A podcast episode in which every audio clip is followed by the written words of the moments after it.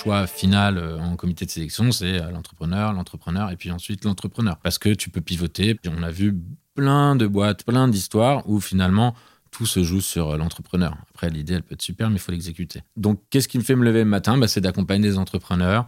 Comme Ariane. Comme Ariane. Et, et, et plus encore quand ça a un impact.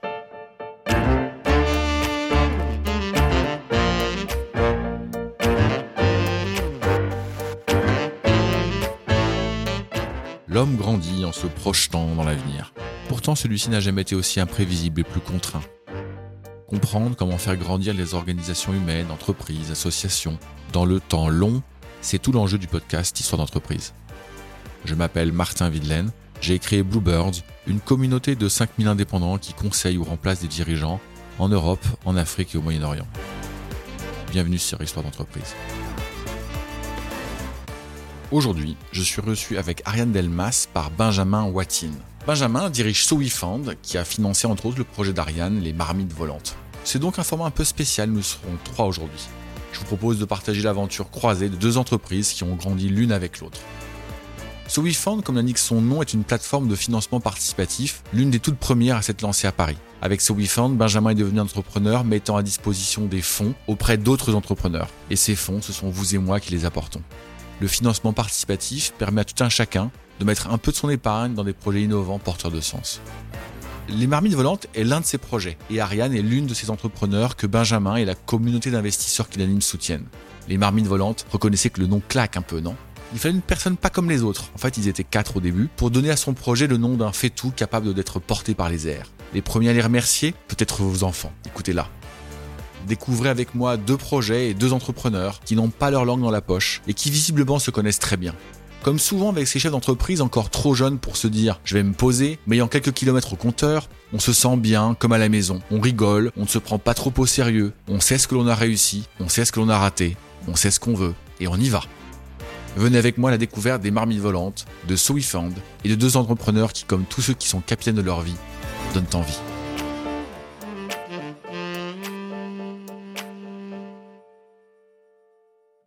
Bonjour Benjamin Wessine. Bonjour Ariane Delmas. Benjamin et, euh, et Ariane, on se connaît absolument pas. Pour tout vous dire, euh, c'est Clarisse qui est avec nous aujourd'hui, qui va être silencieuse, mais qui nous regarde avec attention, qui m'a sollicité. Et euh, en fait, ça m'a vachement touché parce que ça faisait seulement un an qu'on avait lancé le podcast. Et Clarisse a été l'une des toutes premières personnes à nous solliciter en direct. Donc, je suis super content et ouais, heureux et un peu flatté que, que vous soyez venu vers nous. On va évidemment parler de SoWeFund et puis des marmites volantes. Que le nom, je trouve, je trouve génial. Et on a voulu vous avoir en même temps parce que vous, vous travaillez ensemble, vous êtes nourris l'un de l'autre, vous continuez de vous, nourrir l'un de l'autre. Donc ça va être un format un peu particulier parce qu'on va, on va parler de SoWeFund. Benjamin, tu vas nous présenter ce que tu as voulu faire avec SoWeFund, ce que tu fais aujourd'hui, euh, les étapes par lesquelles tu es passé, euh, comment les marmites volantes euh, ont croisé ton chemin. Et puis on va, on, va parler des marmites volantes évidemment, qui est un cas parmi d'autres que, que SoWeFund a aidé à grandir. Donc j'ai deux entrepreneurs avec moi aujourd'hui, on est trois entrepreneurs. Donc ça va être, ça va être assez sympa. Alors avant qu'on rentre dans le détail de SoWeFund et de Marmite Volante, est-ce que vous pouvez vous présenter euh, brièvement? Donc on va commencer par, euh, par toi Ariane. Je m'appelle Ariane Delmas, donc je suis cofondatrice et dirigeante de l'entreprise Les euh, Marmites Volantes, qui est une entreprise de restauration engagée. Je suis née à Paris, je suis parisienne, j'ai passé toute ma vie à Paris, à part quelques incursions à l'étranger. Je partage ma vie avec un chef cuisinier d'origine mexicaine et avec qui j'ai deux enfants qui ont 5 et 7 ans. Voilà, en synthèse. Bon, bah, tu vas nous raconter ça dans, le détail dans un instant. Et Benjamin Bonjour euh, déjà à tous. Moi, c'est Benjamin Watine. Je remercie Clarisse aussi bah, d'avoir réussi à obtenir euh, ce moment d'échange. Donc, je m'appelle Benjamin Watine, je suis un des fondateurs de So Fund. On est trois fondateurs, Georges Viglietti et Jean-Philippe Leflot. Et So Fund, c'est la plateforme d'investissement participatif qui permet eh bien, à tout à chacun euh, de financer des startups innovantes et cela à partir de montants accessibles. Donc euh, ça dépend des startups, mais ça peut commencer à 100 euros, à 1000 euros. Et l'objectif, notre métier, c'est d'un côté, et on en parlera plus euh, par la suite, mais d'un côté euh, d'identifier, de sourcer, d'analyser les meilleures startups possibles, et de l'autre, de les présenter à notre communauté d'investisseurs d'un petit peu plus de 100 000 membres. On va en parler tout de suite. SoiFund, c'est né quand exactement? Alors raconte-nous. La jeunesse de SoWeFund, c'est 2013. Il y a 10 ans maintenant. oui, on va bientôt fêter les 10 ans, là, en décembre. Vous avez, prévu une petite fête? On a prévu une, énorme fête. Ah, ça, fait plaisir euh, Et donc, l'idée est, née avec euh, mon associé donc, principal, Georges. Moi, je travaillais pour une société qui s'appelait Gust, société américaine dont le métier est justement euh, de vendre un outil de gestion du deal flow. Donc là, ça y est, c'est plein de mots barbares. Mais en gros, c'était d'accompagner les fonds d'investissement, les réseaux de business angels, les euh, différents acteurs de l'écosystème à, mieux structurer leur euh, processus d'investissement. Et ça, c'était au travers d'une plateforme SaaS, une, plateforme new-yorkaise d'un grand entrepreneur new-yorkais. D'accord. Et dans ce cadre-là, Georges était mon client chez euh, Paris Business Angels. Ah, ok. Et lors d'un événement en particulier euh, à l'étranger, puisque moi j'ai géré d'abord euh, cette boîte en France, puis ensuite sur le marché EMEA. Et lors d'un événement commun, on s'est rendu compte que bah, il y avait peut-être une opportunité à essayer de démocratiser l'investissement dans les startups, de faire un peu le, Napster, mais là j'ai perdu tout le monde, mais le Napster du, de la musique, du peer-to-peer, bon maintenant le Spotify si vous voulez, mais en gros, euh, de permettre au grand public eh bien, de, financer les startups à partir de faibles montants, alors que c'était euh, vraiment euh, destiné qu'à des personnes avec des très fortes capacités d'investissement à partir de 20, 30 000 euros. Tu parles d'opportunité, mais qu'est-ce qui t'a donné l'envie? Parce qu'il bon, y a l'opportunité business, qui d'abord, il fallait le voir. Mais l'envie, tu te dis, bah, moi aussi, j'ai envie d'être entrepreneur. Déjà, déjà c'est pas évident.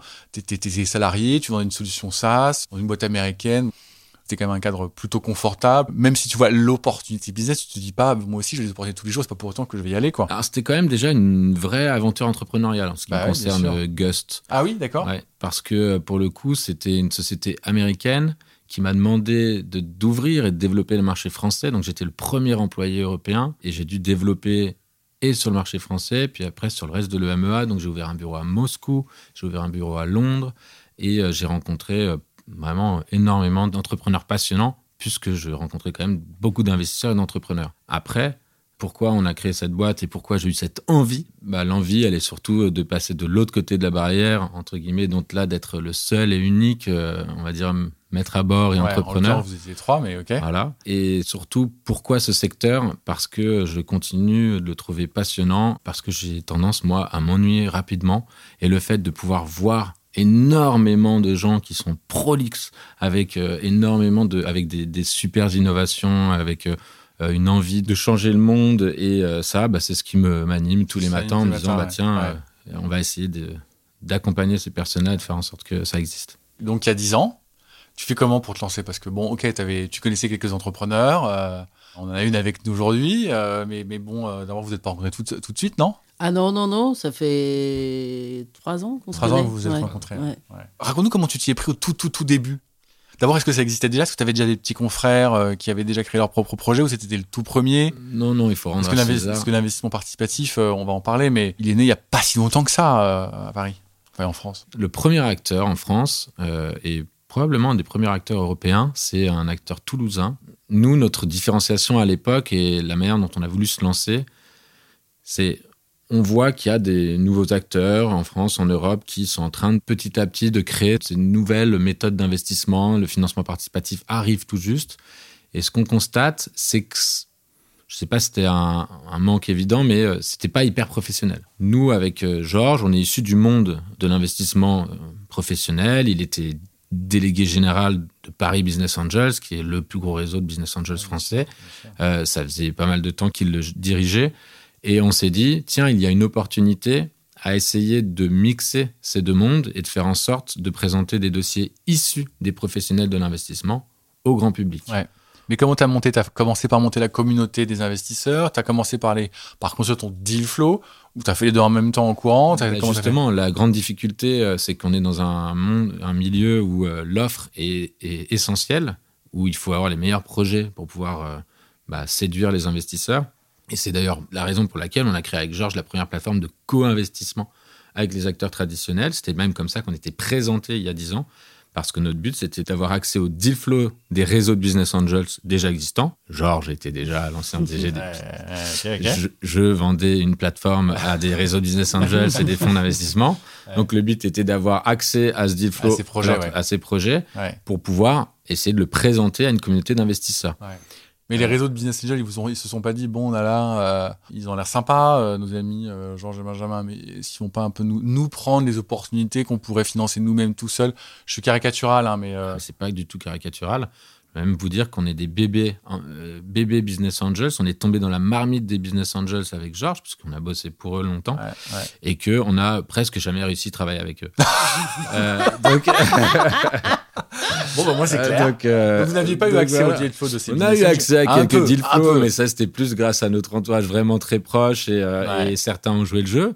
On, a eu, on a eu beaucoup de soutien de la part de nos anciens employeurs dans le cadre de notre et nos propres augmentations de capital, D'accord. donc le développement de notre, projet, de notre, de notre entreprise. Mais euh, c'est vrai qu'on a eu très peu de deal flow euh, par rapport à ce qu'on espérait. Ouais. Et donc la première plateforme de co-investissement, on a eu presque que des co-investissements au début, ça marchait bien, mais en toute honnêteté, ce modèle-là n'a pas fonctionné. Ouais. Pour plusieurs raisons, parce qu'en effet, ils n'étaient pas du tout à l'aise avec l'idée qu'on vienne marcher sur plate-bande, Ouais. surtout ne voulaient pas nous donner leur meilleur projet. Alors, on, peut comprendre en même Et temps. on peut le comprendre. complètement- Euh, Ouais, on peut rapidement le comprendre parce que normalement, on n'est pas la cible. J'avais peur qu'on vole leurs, leurs investisseurs, Ouais, alors que sûr. nous, on, on s'engageait à faire appel plutôt à la foule, euh, à d'autres typologies d'investisseurs qui n'étaient pas des, des investisseurs euh, forcément engagés euh, Ouais, ou euh, ouais. disponibles pour Ouais, accompagner les startups. C'était vraiment des gens pour les financer, mais ça n'a pas euh, pris comme ça devait prendre euh, à l'époque.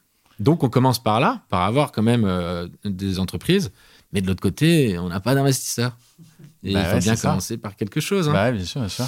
Alors, bah, comment t'as fait pour rassembler ta, ta première, je sais pas comment dire, communauté d'investisseurs ou bah, c'est long, c'est très très long. euh, Tu communiques sur 100 000 investisseurs euh, sur vos différents supports de communication.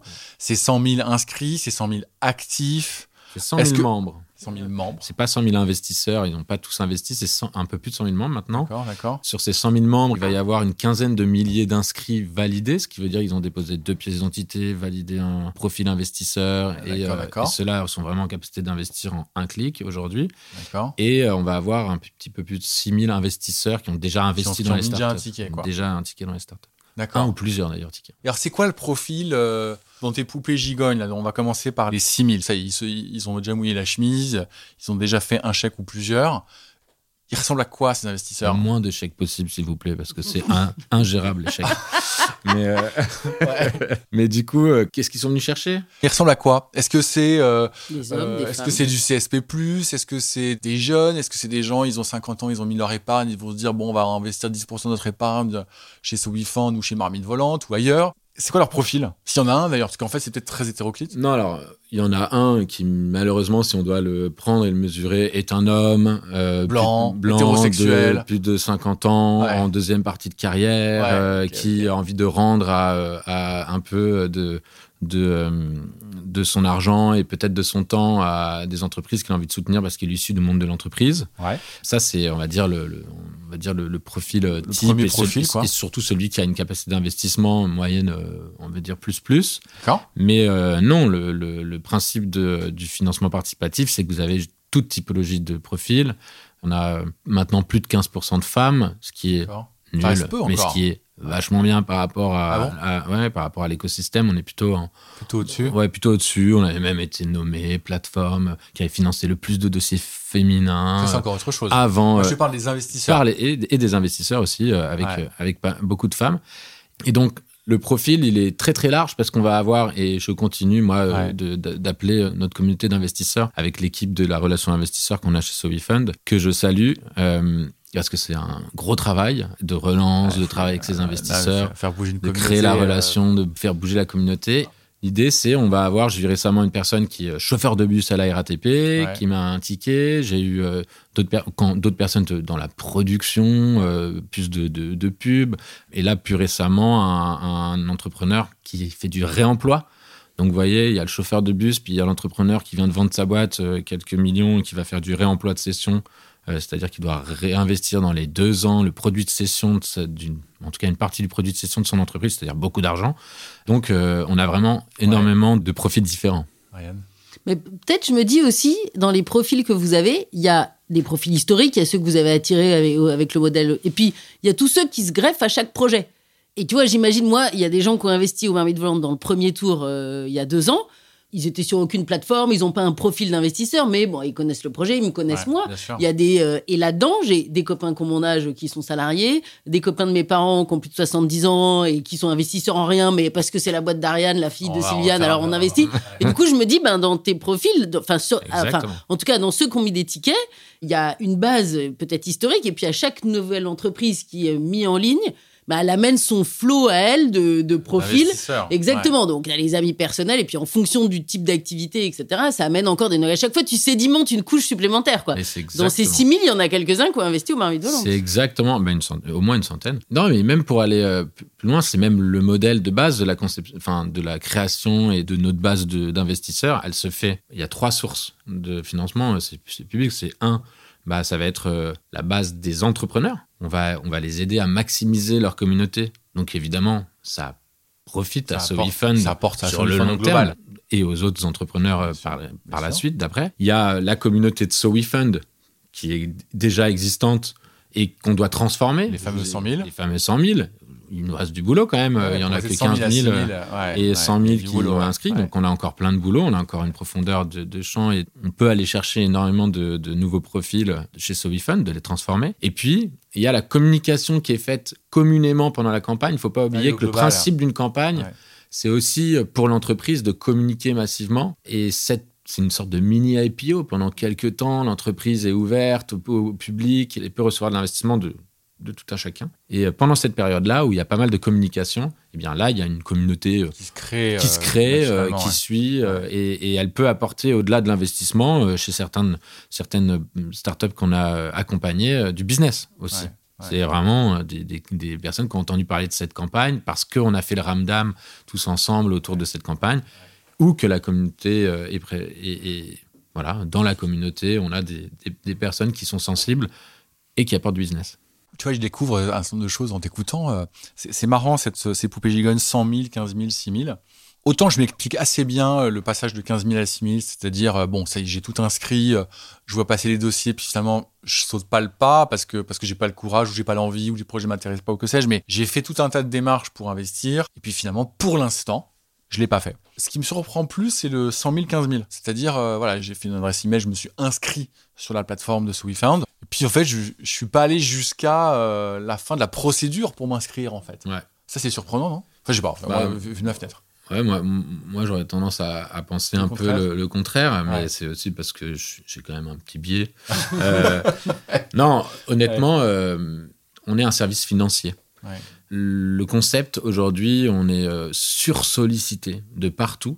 euh, Par les entrepreneurs ou par les par tout le monde aujourd'hui, euh, de, par tous les produits et services que tu peux recevoir. Si à un moment donné, tu portes un intérêt à quelque chose, donc prenons, euh, tu portes un intérêt à l'entreprise des marmites volantes, c'est super, mais je connais pas ni David Adam, je suis tombé dessus pour X raisons, et là j'arrive et je suis obligé de m'inscrire et de mettre mon mail. Je m'inscris, je mets mon mail, mon numéro de téléphone. Ouah, déjà, j'ai quand même mis mon mail, mon numéro de téléphone. Ouais, bien sûr. Tout le monde n'a pas envie de mettre son mail, mon numéro Non, de téléphone. non, non, de, de plus en plus, d'ailleurs. Ouais. Mais là, on leur dit pour avoir accès à plus d'informations, il faut qu'ils me remplissent un document d'information où tu vas me donner ton patrimoine, euh, Ah, ton adresse euh, postale, euh, tu vas me donner ta vie, quoi. ton patrimoine. Et puis ensuite, je vais te demander de me donner une pièce d'identité. Puis tu vas me donner une pièce d'identité, puis je vais te dire, c'est vachement bien, mais on est en France, il me faut une petite deuxième pièce d'identité. Et là, là, tu vas dire, non, c'est pas sérieux. et, euh, et, et donc tu vas faire, écoute, ça avait l'air super, Mais en fait, mais non. je vais le faire plus tard. Ou même pas, c'est même pas non, c'est je le ferai plus tard. Ouais, ouais. Et puis, en Une fait, ils le font pas plus tard. euh, barrière réglementaire. très grosse barrière réglementaire à l'entrée. Et c'est pour ça qu'on fait euh, un travail très important en termes d'expérience utilisateur pour essayer d'améliorer cette expérience utilisateur. Et je touche du bois, mais normalement, on devrait pouvoir bientôt passer, grâce à une nouvelle norme, à une pièce Oh, d'identité. ça va être game changer. Et ça, ça va être, euh, bah, ça va peut-être être un gros, gros game changer. Bah, bien sûr. Donc, c'est, euh, les, c'est les petits détails qui font, qui font que c'est pas des détails, en fait. donc voilà. Ouais, et puis ça, enfin, tu vois, moi, pour en discuter avec des gens, c'est un vrai frein et tout profil. Hein. C'est pas Bah, juste sûr. euh, les gens sûr. âgés qui ont pas envie de se mettre sur une plateforme, mais il y a aussi euh, genre deux pièces d'identité, mais à quel moment? Puis c'est hyper intrusif. Pourquoi on me demande mon, intrusif, mon patrimoine. Enfin, quel que soit l'âge et le profil de, des gens, enfin, sauf ceux qui sont déjà investisseurs, mais là, les néo-investisseurs, quoi, ceux qui se connectent sur la plateforme parce qu'il y a un projet qui, les- Ouais, qui a l'air de les séduire, c'est une vraie barrière à l'entrée. et de clair. tout profil. Je pense que Et c'est- pourquoi on le fait? Moi, Ah, pense parce que, c'est diras- réglementaire. euh, Lutte anti-blanchiment, lutte anti-terroriste. Mais il y a des très très bonnes raisons. Voilà. C'est, c'est- le sujet n'est pas là. Le sujet, c'est que c'est là. c'est- c'est- si existe, c'est qu'il y a des bonnes C'est raisons. un frein. Et en même temps, ça n'empêche pas d'atteindre Ouais. les objectifs de levée sur la plateforme. Donc, Ouais, c'est c'est ouais. aussi euh, peut-être une forme Ouais. de filtre, quoi. Ouais, Tu vois, de, ouais. de- une espèce de passette là Moi, où ils ont du coup, ben, il y a ceux, voilà, ceux qui passent, et ben c'est les plus motivés, quoi. Bon, donc euh, et ça n'empêche pas ce WeFund d'aller au bout de pas mal de levées. De, de- Tout le monde peut investir. Il y a pas de, ah, faut être majeur, vacciné. euh, Bah, si tu n'es pas dans une démarche euh, terroriste, de blanchiment, et ouais. autres, tu peux investir. Je, pardon, faire cette hypothèse. non, absolument. Tout le monde peut investir et euh, tout le monde est bienvenu pour investir. faut et être majeur. vraiment, Faut être majeur. tout le monde, oui, il faut être majeur. Mais vraiment, euh, c'est, je le recommande, pas pour mon business, ça peut être chez des confrères à moi, mais je le recommande parce qu'on apprend en investissant au travers d'une startup, en investissant son argent. Tout de suite, on va être plus impliqué et on va mieux comprendre eh ben, les, comment ça se passe, un peu aussi euh, le monde de l'investissement, mais aussi le monde de l'entrepreneuriat. Donc les profils qu'on a, c'est surtout des personnes, c'est plutôt comme ça que j'aurais envie de les définir, qui ont envie de donner du sens à leur épargne, qui ont un intérêt pour euh, la, la société dans laquelle ils vont euh, investir, Mhm. un intérêt dans la mission ou dans le secteur d'activité dans lequel ils vont investir, et puis qui peut-être même vont y avoir euh, un intérêt même prononcé, c'est-à-dire qu'ils vont vouloir y bosser un jour, ils vont vouloir participer à l'aventure entrepreneuriale. Ouais. Enfin, voilà, c'est de l'aventure entrepreneuriale par procuration, c'est plein de même, sujets, ouais, et c'est du même. soutien. Vous êtes lancé il y a 10 ans. Raconte-nous un petit peu où, où vous en êtes. C'était quoi les, les- les grandes étapes en 10 ans on va, pas, on va pas refaire toute l'histoire, mais là où tu as eu l'impression que là, il y avait, on passait un cliquet. D'abord, est-ce que tu as eu l'impression qu'il y a eu du cliquet ou en fait c'était une croissance continue euh, où je pédale tous les matins euh, comme un âne et puis euh, chaque jour j'avance un peu Non, on a une croissance continue. Ça n'a pas eu l'effet du Bitcoin. Euh, ça n'a pas explosé. Mais au moins, c'est une croissance saine parce qu'on existe encore et ça se développe bien. Je dis pas que le Bitcoin ne va pas exister. hein. Comment ça s'est passé? Bah, La première grande étape, c'est que justement, pour pouvoir faire cette boîte au tout début, on part- repart en 2013-2014, on doit obtenir un agrément, celui de conseiller en investissement participatif. Déjà, ça met une barrière à l'entrée, c'est assez lourd comme processus, et c'est ce qui nous permet de faire de l'offre publique de titres financiers. Donc ça, bah, on était très content de l'obtenir en 2014, c'était la première étape, on a le droit de pratiquer. Ensuite, entre le moment où on a eu euh, cet agrément et notre premier deal, qui était une bière Altiplano, et notre deuxième deal Testamento, de qui on est sorti d'ailleurs il y a quelques temps, euh, de chez qui on est sorti, et qui se développe très très bien, eh bien, il s'était passé un an. Donc pendant un an, on ramait quoi, on ramait dur, ouais, on préparait le produit. Et puis pour l'anecdote, on était comme beaucoup d'entrepreneurs qu'aujourd'hui euh, je peux accompagner euh, dans d'autres cadres, qui on était vraiment, ça y est, on, on a attendu quelques mois avant de mettre notre site en ligne. Et on a quelques amis un peu plus expérimentés qui nous ont dit mais mettez-le en ligne tout de suite, tout de suite, tout de suite. Euh, mais pourquoi? Ben, Parce que de toute façon personne ne va le voir.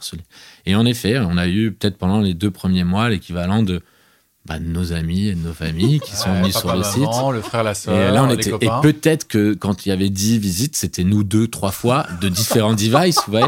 Il faut pas croire euh, que qu'il faut lécher son produit au moment de le sortir, Ouais, etc. Si vous n'avez pas de communauté déjà, Ça sert à rien. euh, ça sert à rien. Il faut, il faut lancer et être Bien en mode lean et, évoluer. Mais donc, on, on a fait tout ce travail et une fois qu'on a financé nos premiers dossiers, Ouais. alors en effet, la, la machine était en route. Ça a commencé à attirer. On était, c'était très tôt hein, dans le dans le monde de l'investissement. Ça a commencé à attirer d'autres startups qui ont fait que petit à petit la communauté a grandi. Nous, on, on a sollicité euh, énormément d'investisseurs, que ce soit auprès de CGP, que ce soit auprès de différents euh, acteurs et qu'on a prospecté ou autres. Et puis, bon an, mal an, bah, ça s'est bien développé jusqu'à euh, aujourd'hui euh, bah, avoir financé 78 startups et pour un peu, beau, plus de, un peu plus de 72 millions. Et ça, ça commence à faire, euh, ça commence à faire un peu d'argent, ça commence à faire de Ouais. belles histoires. Bah, et on a de belles histoires, justement. Bien sûr. Alors 78 sociétés pour 72 millions, c'est quasiment un rapport de 1 pour 1 million. C'est à peu près le ticket moyen ou en fait non, il y a eu quelques très gros deals et en fait le ticket moyen il est en dessous? On a surtout commencé par des plus petits deals. Et maintenant, on- nous, on est vraiment spécialiste du financement de l'innovation. On finance pas d'autres euh, projets de type euh, immobilier qui a été le grand virage pour beaucoup de mes confrères, qui était un, un- un virage très lucratif. Mais pour le coup, nous, on est vraiment resté sur ce créneau. Et maintenant, vous pouvez financer sur ce WeFund des projets très early stage, donc pré-seed, seed, c'est-à-dire des boîtes qui vont chercher, euh, qui sortent tout juste de la SAT ou qui viennent de lancer ces versions PowerPoint avec leur premier proof of concept. Ça va être des besoins de financement entre 100 et 300 000 euros. On en accompagne quelques-uns, mais on a de plus en plus de dossiers euh, plutôt middle qui vont chercher à partir de 500 000 euros, entre 500 000 et 1 million. Et million, ouais. Et puis on a en effet quelques dossiers qu'on va appeler des dossiers euh, soit série A ou, Pré-série A, ou ouais. même série B pour ce qu'on avait fait, où on vient en complément de financement en fait d'une opération.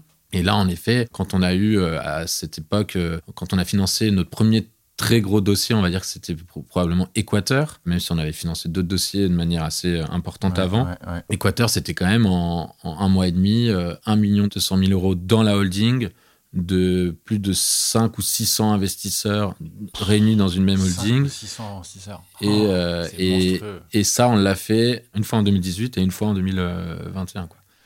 Et toi, Ariane, tu avais, euh, deux levées de fonds avec, euh, avec Sowifund. La première, tu avais cherché combien à, à La première, on cherchait 500 000 euros et on a finalement levé 750 000. On avait plus que, plus que prévu. Et la deuxième, euh, on cherche 400 000 euros. Tu vas nous détailler ça dans un instant. Ok, on comprend à peu près que tu as construit ta communauté, les fameux 100 000. Mais ton deal flow, bon, t'es pas allé les chercher chez les business angels, enfin t'as essayé, mais avec un succès tout relatif. Aujourd'hui, euh, les projets, ils viennent à vous parce que vous êtes connu sur la place de Paris, ou en fait, il faut encore euh, prendre sa pelle et son seau et, euh, et aller les chercher? Bah, le deal flow euh, est clé. Et alors aujourd'hui, on reçoit un peu plus de 1500 dossiers par an. On va en présenter une cinquantaine max. On On en met passer de plutôt, 1500 à 50.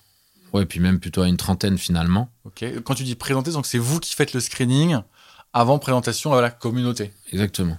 D'accord. Donc là, tu as une équipe qui fait que ça. J'ai une équipe qui fait que ça. Ouais. Tu peux nous Euh, raconter un peu comment ils font?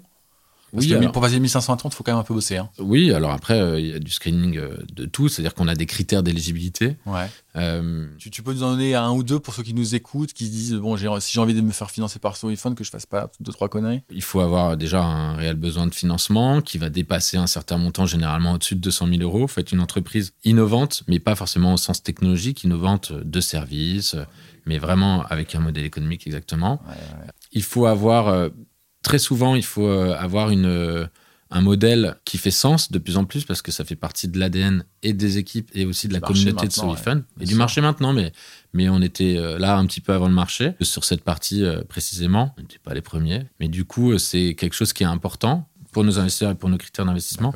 Puis après, c'est des critères qui sont très euh, standards au marché et au monde du capital risque. Le potentiel de croissance, le, business plan. Ouais, ouais. Et là-dessus, c'est vrai qu'on va en, en sélectionner peu parce qu'on est dans un monde où on est surtout dans une activité où euh, investir dans une startup, c'est hyper risqué. Mais vraiment hyper risqué. Donc, je le redis en gros, en large, en travers, pour des risques de perte totale ou partielle de capital, pour des risques d'illiquidité, votre argent, donc vous risquez de tout perdre, années. mais il peut rester là des années. On peut ne jamais trouver de solution de sortie, même si la boîte fonctionne. Et donc, ça, c'est hyper euh, difficile. Et nous, une de nos c'est une de nos forces, en tout cas c'est notre positionnement, c'est qu'on est assez difficile et on est très attentif aux conditions dans lesquelles notre communauté va investir. Donc on va passer beaucoup de temps ensuite à bien négocier les conditions d'investissement au travers du pacte d'actionnaires.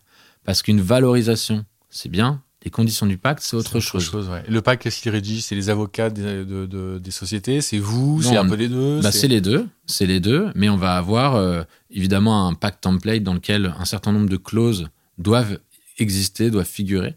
Mm. Et ça, c'est quelque chose d'hyper important euh, pour nous et qui, je pense, est un gage de professionnalisme pour les startups euh, qu'on accompagne et avec qui on échange, mais aussi de temps en temps, ben, un no-go euh, Bien sûr. mutuel parce que on est assez euh, difficile. euh, Donc, euh, ce que tu dis, c'est que bon, vous avez grandi, la communauté a grandi, le deal flow lui-même grandit un peu, un peu naturellement, même si bien compris qu'il fallait bosser dessus. J'entends, j'entends que euh, vous avez des tickets moyens, donc à partir de 200 000 euros, tu as dit à peu près, jusqu'à un peu plus d'un million. euh, tout ça, tout ça est à peu près clair. Et je me mets à ta place, je, me dis bon, ma, boîte grandit, c'est cool, euh, je suis content, c'est rentable, j'imagine. What's next? Et le what's next, tu pourrais te dire, bah, je pourrais grandir plus loin, enfin, dans les étapes ultérieures de financement, donc euh, série A, série B, euh, option 1. Option 2, je pourrais me dire, mais oui, mais euh, jusqu'ici, j'avais une verticale qui était vachement l'innovation, qui est toujours l'innovation, je veux la garder, mais je pourrais un peu en sortir. Tu cité l'immobilier, mais ça pourrait être autre chose encore. Et puis il y a autre chose qui me frappe aussi en t'écoutant, c'est que, euh, mais tu, tu l'as, tu l'as évoqué toi-même, quand on est investisseur, tu dis il y a un énorme risque, euh, on peut perdre l'argent, euh, il y a un risque d'illiquidité, il y a d'autres risques que tu n'as pas évoqués par ailleurs. Et donc c'est, il y a une forme, il y a plein de barrières à l'entrée en fait pour se dire ok je fais un ticket de 100, 200, 300, 500, 1000 euros. C'est quoi d'ailleurs le ticket moyen de- des personnes physiques en moyenne? C'est 2000 euros dans la holding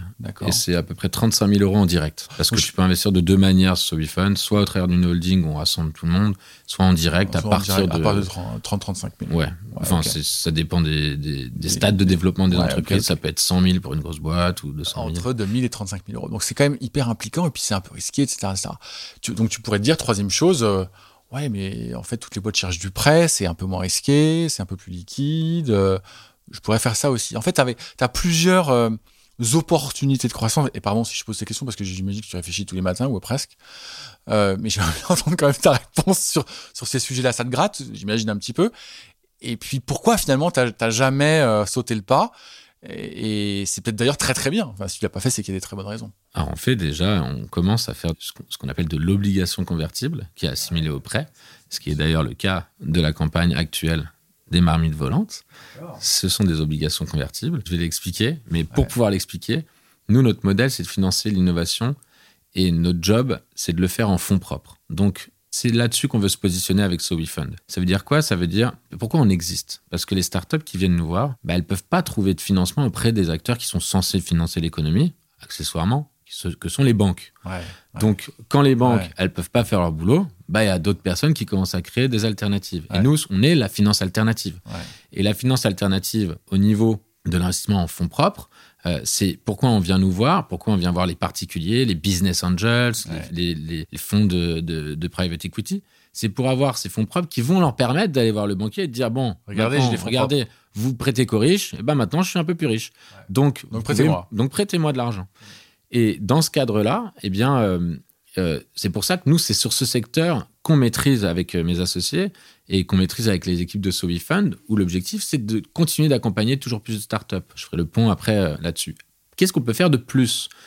Oui, dans, dans plein de situations de, de croissance de l'entreprise, il y a des moments où l'entreprise, elle a besoin encore de fonds mais où c'est délicat de mettre en place le mécanisme de pur fonds propres, c'est-à-dire avoir une, donner de l'argent en échange d'une action parce qu'en fait l'entrepreneur il n'a pas envie. Il n'a pas envie bien sûr. Il n'a pas envie de, de continuer à se diluer de se diluer tout plus encore. Et il n'a pas envie pour plusieurs raisons. D'abord parce que bah il perd un peu de son bébé du, du part du gâteau mais en plus de ça parce qu'on est peut-être à un moment de l'entreprise qui est pas du tout idéal pour le chef d'entreprise euh, de céder des participations. Ça peut être un moment où il y a une évolution du business model, où euh, on est dans une période hyper incertaine et la croissance a un peu ralenti, mais en fait, ça va, ça va, repartir. Et donc là, on prend un nouveau, euh, un nouveau schéma financier, un nouveau produit financier qui est celui de l'obligation convertible, qui est concrètement un prêt, mais qui a l'avantage de pouvoir être converti en action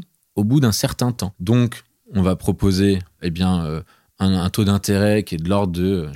Aujourd'hui, le taux de marché entre 7 et 11 Ah, quand même Ah oui, c'est des prêts. Euh, ah ben c'est fini euh, le prêt à 1%. Euh, 7 à 11%. Oh la vache, ça pique. Et euh, bah, 7%, le plus bas, c'est BPI France hein, qui le donne, c'est-à-dire le public. L'obligation convertible la moins chère, c'est BPI France et c'est 7%. Ouais, c'est 7%. Oh la vache. Mais ça permet de ne pas se diluer et d'avoir accès à du financement qui est considéré comme des fonds propres ou quasi fonds propres. Donc on peut avoir du prêt sur cette sorte de prêt. Et en plus de ça, eh bien, c'est un prêt donc avec intérêt, mais en plus de ces intérêts, on va demander in fine, au bout de 5 euh, ans, on va dire, 4 ans, 5 ans, ça dépend de ce qu'on a validé comme conditions et termes. On se donne rendez-vous avec l'entrepreneur et là, on va convertir ou non nos actions en fonction de la situation. Donc, on va pouvoir qui transformer. Décide Qui décide alors? C'est l'entrepreneur C'est bah, Ça dépend de la manière dont a été négocié les conditions. C'est pour ça qu'en fait, en fait, vous, pouvez euh, investir dans plein de choses où vous pensez être euh, euh, avoir fait une super affaire avec une super valorisation, puis en fait, tout se fait dans les, dans les conditions de, de l'opération et d'investissement. Mais généralement, en gros, soit la conversion se fait avec un, un rabais de une décote, ah, voilà, une décote de 25 à on va dire entre 20 et 30% euh, in fine, si jamais euh, la conversion euh, s'opère, soit le, le, prêt a été remboursé tout simplement. Et là, il n'y a plus de sujet. Alors, qu'est-ce qui te fait kiffer le matin Ça fait 10 ans. Qu'est-ce qui donne la niaque les matins pour arriver au bureau? Bah, C'est de voir qu'il il y a toujours plus d'entreprises qui sont là et toujours plus d'entrepreneurs euh, donc, tu parlais des critères d'éligibilité. Euh, moi, quand je dois donner des critères d'éligibilité pour faire le choix final euh, en comité de sélection, c'est l'entrepreneur, l'entrepreneur et puis ensuite l'entrepreneur. Parce que tu peux pivoter, parce que tu peux. on a vu plein de boîtes, plein d'histoires où finalement tout se joue sur l'entrepreneur. Après, l'idée, elle peut être super, mais il faut l'exécuter. Donc, qu'est-ce qui me fait me lever le matin? Bah, C'est d'accompagner des entrepreneurs Comme Ariane. Comme Ariane. Et plus encore quand ça a un impact. Et ça, c'est ce qui fait que euh, bah, c'est vraiment notre objectif chez Solifun. Hein. Euh, c'est, on essaye de faire en sorte que on dépasse les 60-70% de dossiers qui vont avoir un impact positif sur notre environnement, sur socialement, société, sur la société. Et donc, euh, Ariane a fait partie euh, des beaux projets qu'on a pu financer il y a en effet 3-4 ans et qui apportent euh, vraiment quelque chose, qui essaye de changer les habitudes de consommation et accessoirement de faire en sorte que nos enfants ils mangent quelque chose de sain. Bon, ça nous permet de basculer sur les marmites volantes. Bon, alors Ariane, ma première question, c'est sur le nom. Je, je le trouve absolument génial. Les marmites volantes, comment t'es venue l'idée d'appeler ta société les marmites volantes? Et ben en fait, euh, donc les marmites volantes, on est des quatre euh, cofondateurs à l'origine. On D'accord. s'est rencontrés euh, il y a plus de 10 ans, puisque l'entreprise elle a 11 ans euh, cette année en 2023. Vous êtes nés en même temps à peu près, en fait. Le premier lieu, il est ouvert en avril 2012. Donc, euh, Ah ouais. c'était vraiment sur un timing hyper proche. ouais. Et en fait, on s'est rencontrés. Donc, on est deux filles, deux gars, Madalena, Ariane. J'ai vu la photo qui est assez sympa sur. Elle date un peu. Elle date un peu. Et Bertrand. On se rencontre par des copains, mais on n'est pas des potes. hein. Ça fait en quelques mois, on se rencontre. euh, chacun avait envie de faire un projet, et puis chacun arrive avec un business plan euh, sur la table. Premier apéro, je me souviens, c'était chez moi. On s'en souvient très bien tous les quatre. En fait, on tombe assez vite sur le truc de on veut faire un resto autrement. Donc, on veut faire un resto où on travaille pas le soir et le week-end. Un resto où il n'y a pas de congélateur et pas de micro-ondes. Et un resto où, euh, ben, en Pas fait. de congélateur et pas de micro-ondes. euh, ouais. Et, un resto où Le on respecte encore, les je peux employés. comprendre, mais le congélateur, c'est déjà plus, c'est déjà plus Ouais, compliqué. bah voilà. Beaucoup de gens ont eu la même réaction que toi, en Ouais. disant vous êtes complètement zinzin. En plus, vous venez pas de la restauration, euh, Ouais, ça, va, ça va être nul. Et bon, nous, je pense que. Parce que vous veniez pas de la restauration. Aucun non, alors Madalena, elle venait de faire un CAP en reconversion de cuisine. Ouais, mais elle avait bah, fait un stage chez un chef ultra violent, elle était dégoûtée de la cuisine. Chacun apportait quelque chose. Bien sûr. Et puis, euh, finalement, c'était une force. Parce qu'on on, on copiait rien. On, on a inventé un truc. On n'était pas du tout sûr que ça marche. Je pense que ça, c'est quand même un truc. On avait aucun d'entre nous s'est dit, ça va cartonner, ça va être génial. Il y avait quand même derrière toi un peu de vécu, euh, t'avais déjà bossé. En fait, euh, il y a besoin de remonter un tout petit peu l'histoire de pourquoi je fais ça. Ah, bah Mais voilà, si tu veux, bah avant, voilà. je réponds à ta question sur les marmites. ouais, ouais. Donc, un resto autrement où on travaille pas le soir et le week-end et où on respecte ses salariés, pas etc. de etc. congélateur, pas de. Il faut un modèle économique qui tienne en travaillant de 8h à 18h du lundi au vendredi. Et donc, on a dans le modèle économique, dès le business plan sur Excel, on a une ligne qui s'appelle un restaurant. On reçoit des clients à déjeuner tous les jours, sur place ou emporté. À Montreuil, c'est ça? À Jaurès, le premier Jaurès, dans le 19e. D'accord. Et une autre ligne qui s'appelle livraison de petites marmites aux entreprises. Livraison de petites marmites aux entreprises. Et en fait, cette deuxième activité, c'est on livre à vélo des repas chauds à partager. Donc on livre des marmites pleines. On livre avec des assiettes et des couverts. Et ben, les clients se servent dans des assiettes et consomment un repas, alors en général sur le lieu de travail. Donc il y a les réunions où on parle en même temps qu'on mange. Ça, c'est Ah, quand on n'est pas très bien poli. Mais y a, ça marche aussi avec des conférences, des colloques. Enfin, tout événement, il y a besoin de manger. Et donc, dès le départ, on construit cette double activité. Et avec ça, on- plus, plus sur le papier, ça marche. On fait assez de chiffre d'affaires et on couvre les charges. Sur le papier. Et c'est ces petites marmites qu'on livre au déjeuner, d'où le nom de marmite volante. Parce qu'elles que le- volent le- à vélo jusqu'au Le, le- le client. nom vous est venu comme ça tout de suite Ouais, ouais, Ah, j'adore, absolument. J'adore marmite volante. Pour revenir à ta première question sur comment on en arrive là. Parce que. Alors, faut savoir que je suis la plus âgée de nous quatre. Je viens d'une famille où on parlait beaucoup politique. Pas forcément de l'engagement, en fait. Mes, grands, mes parents, non. Oui, mes grands-parents, ils étaient encartés, etc. Mais il y a- il y, a un effet de génération aussi, je pense. Mais on parle beaucoup de, euh, en fait, le monde dans lequel on vit, il est quand même pas terrible. Un autre monde est possible. On en parle beaucoup, mais pas grand monde le fait. Enfin, j'ai des autour de moi, mes parents ils sont fonctionnaires, j'ai des profs. Et moi, euh, bon, je fais pas une prépa ingénieur comme tout le reste de la famille parce que je suis nulle en physique. Je vais en prépa commerciale et je deviens la première épicière de la famille puisque Ah je, je suis alors. diplômée d'une école de commerce euh, avenue de la République là. Et euh, en fait. Bon, l'école de commerce, très bien, je rentre dans le moule et tout. Je sors de l'école, je suis déjà passionnée de gastronomie, je travaille chez Fauchon et je fréquente des chefs étoilés. Et là, j'accroche vraiment sur le truc du manger. Quoi. Et puis, en parallèle, j'ai des fréquentations euh, dans le monde associatif, euh, carrément même politique, mais plutôt anarchiste. Plus, plus ça va, et en fait, euh, après Fauchon, je travaille dans le voyage d'affaires. J'ai cramé mon bilan carbone en quatre ans en prenant l'avion euh, toutes les semaines. Euh, et puis après, je travaille dans la grande distribution avec des Belges. Et à côté, en fait, mes week-ends, mon temps, bah, en fait, j'habite en squat dans Paris pour défendre le mal logement. Je fais la cuisine pour des luttes comme Ah Notre-Dame-des-Landes. ouais, t'es à fond, quoi. Et en fait, ouais, je suis à fond, mais dans les deux. Je suis pas mal dans, mon, dans le monde euh, classique du salariat. J'ai pas, je, je, je, je, suis plutôt contente. J'ai choisi des postes aussi où je suis, je suis bien, enfin, j'apprends plein de trucs. T'es intégré, on va Mais dire. voilà. Mais en fait, dans mon, dans mon monde euh, personnel, je me dis en fait, l'alimentation, c'est un bon outil pour soutenir plein de luttes. Parce que finalement, notre monde, il va mal, et il y a plein de raisons pour lesquelles il va mal. Il y a des luttes sociales, des luttes environnementales. Quand on habite à Paris, on est confronté à certaines luttes qui nous sautent aux yeux, avec des gens qui dorment dehors, etc. Euh, dès qu'on va à la campagne, ben, on a d'autres luttes, des nouvelles pistes d'aéroport, euh, la question de l'énergie, etc., etc.